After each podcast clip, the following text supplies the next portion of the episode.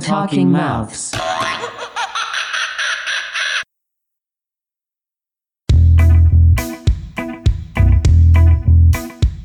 Um, in terms of bones being broken, um, I do know of uh, two um, collarbones that have maybe maybe been broken.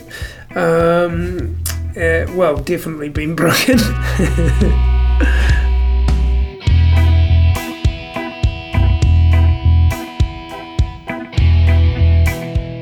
My, my girlfriend was the one that broke her collarbone on exit rock.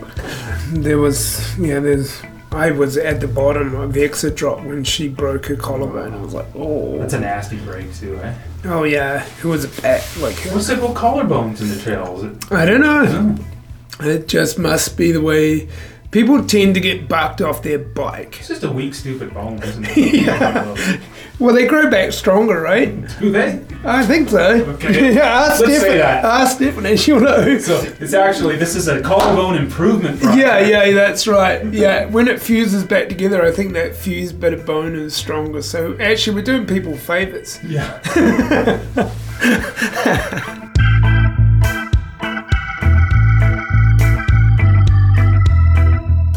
So, if you're wondering who Stephanie is, she's my wife, a family doctor who's seen her share of broken bones. And as far as I know, like many of you, she still hasn't taken the time to leave a rating or write a review on Apple Podcasts. And I know she has one of those fancy iPhones, so there's really no excuse.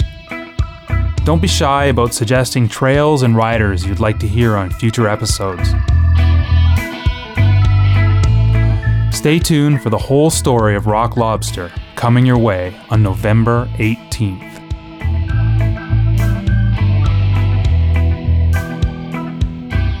We talked a bit about like somebody doing the trail appreciation, and uh, do you know Curtis Myden? Yeah. I was thinking that's who I should get to do Rock Lobster. And I thought I don't want to punk you that way, so Yeah, I don't want an orthopedic surgeon.